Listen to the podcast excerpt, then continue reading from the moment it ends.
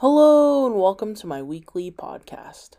This is Open Hearts, Enlightened Minds with Abby. Hello, and welcome to another episode of Open Hearts, Enlightened Minds with me, your host, Abby Salmera. Thank you so much for joining me here today for another very short episode of this podcast.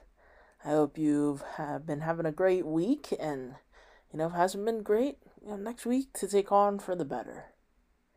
As for me, uh, I don't know, maybe you can hear it in my voice a little if you're a frequent listener of the podcast, but um, the week hasn't been great. I mean, truly, the last little bit hasn't been the greatest, and honestly, just working through some things and whatnot.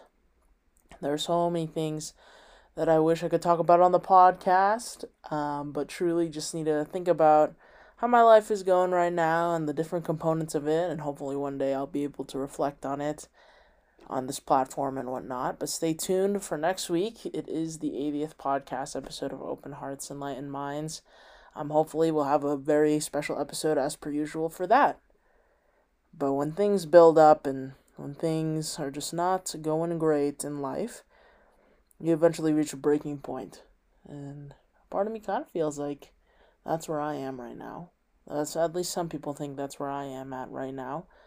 And we'll see how I go about it when you're you're drained or even further than that burnt out. Some sometimes a drastic change does need to happen in order to be able to lift yourself up out of it. If you haven't heard that in the podcast before, I mean I should know. I, I've made podcasts about it before. But just don't forget we have next week to take on for the better.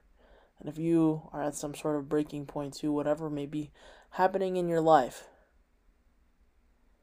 just don't forget that, you know, there's still tomorrow and you can do it.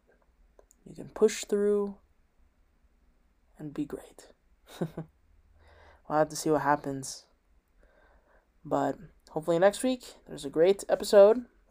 Um, thank you so much for being here with me and I hope you have a great rest of your week.